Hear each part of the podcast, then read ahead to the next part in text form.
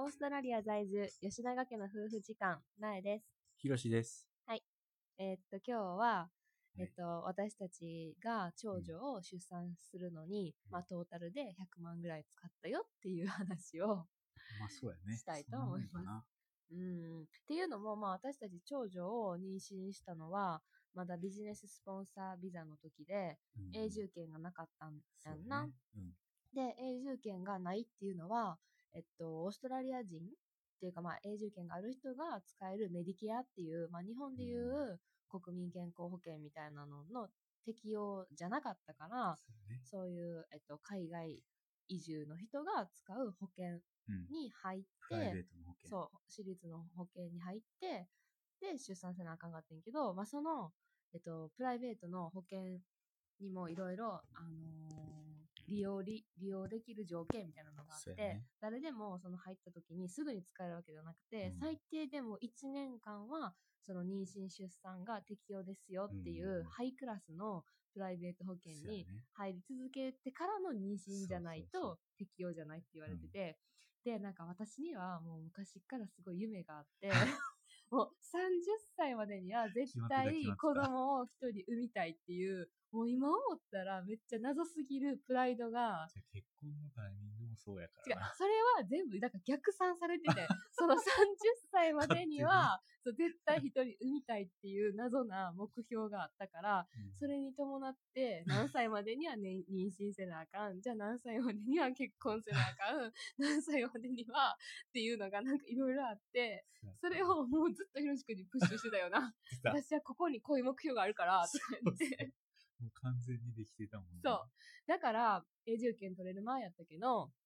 うん、もう絶対産む、産める準備はしときたいって言って、そ、ね、うん、その高い保険に。高かった、あれはマジで。いや、あれ、いつ入ったの？結婚が決まった時にはもう入ってたんかな？入ってたよな、いちねん。そう。うん、だから逆算して、ここまでにはっていうので、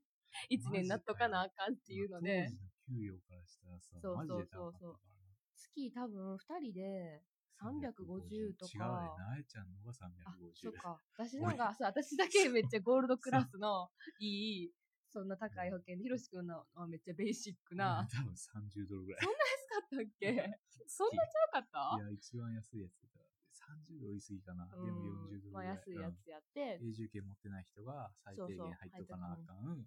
ーストラリアが認めた保険。うんうん、で、まあそれにいちねんも。入って、はい、じゃあ、妊娠してもいいですよってなって、うん、では、ありがたく妊娠できて、で、そうやね、そう、そこは意外とスムーズ。そう、で、妊娠したのは良かったんけど、まあ、つわりもそんなひどくなくて、まあでも匂い、みんなが言う匂いつわりみたいなのはあったけど、まあそれででもそれをきっかけにすごいお肉とかがなんか食べられへんようになって、もうなんか料理できへんようになって、匂いで。買い物とかにも行かれへんになって、ね、そうでいきなり吉永家から肉製品が消えたっていう、それ以来、ね、そうそれ以来、うん、でそれをきっかけになんかいろいろドキュメンタリーとかも見て、結構そういうベジタリアンとかビーガンの生活っていうのを意識するようになって、そう、うん、でなんか私もすごいエコな生活とかにもめっちゃ目覚めて、目覚めてきたね、そういろいろとまあ検索したりするようになってんな、そっからな、そう、ね、そうで、だから、えっと、そうそう、えっと、永住権がないから、そのプライベートの保険しか使われへんくって、で、プライベートの病院でしか出産できひんかって。って言われてるね。そう、うん、なぜか、うん。なんかみんな割と他の人で全然、あの、プライベートの保険しか持てなくても、普通の公立の病院で産んだ人もいてんけど、なんか私たちの ジーピー の先生には、そこの、私たちが行こうと思ってるパブリックの公立の病院は受け入れてないみたいなこと言われて、そうそうそうそう、えみたいなな。パブリックの保険、あ、プライベートの保険持ってるんやから、なんでパブリックにわざわざ行く必要あるんみたいなスタンスではあったよね。でもさ、プライベートの保険やから、より先生に払わなあかんお金が高くて、まあでもそれは結局一緒やったんかな。いや、まあよく結局真相は分かれへんねんけど、とりあえずその私立の高い病院にしか行かれへんって言われて、そうそうで、その先生を、自分たちでさんかいを探さなあかんって言われて、で、なんかメルボルンとかオーストラリアは、その、さんかいの人に払うお金っていうのが別でその保険適用外で自分たちで払わなあかんくって、委託金みたいな、うん。保険適用なのは、病院の入院費と出産するときの病院を利用する。うんうん。ね、入院費入院費。と、施設費。施設費。とか、まあ、食費とかは全部カバーやったけど。で、アウトポケットって言って、自分の実費で払わないといけないのが、そのせん、そのさんかいの、その、いざ取り出し、ね、うん、オービー っていうんやけど、その、先生に対してありがとうございましたっていう、そうそうお礼金お礼金みたいなのが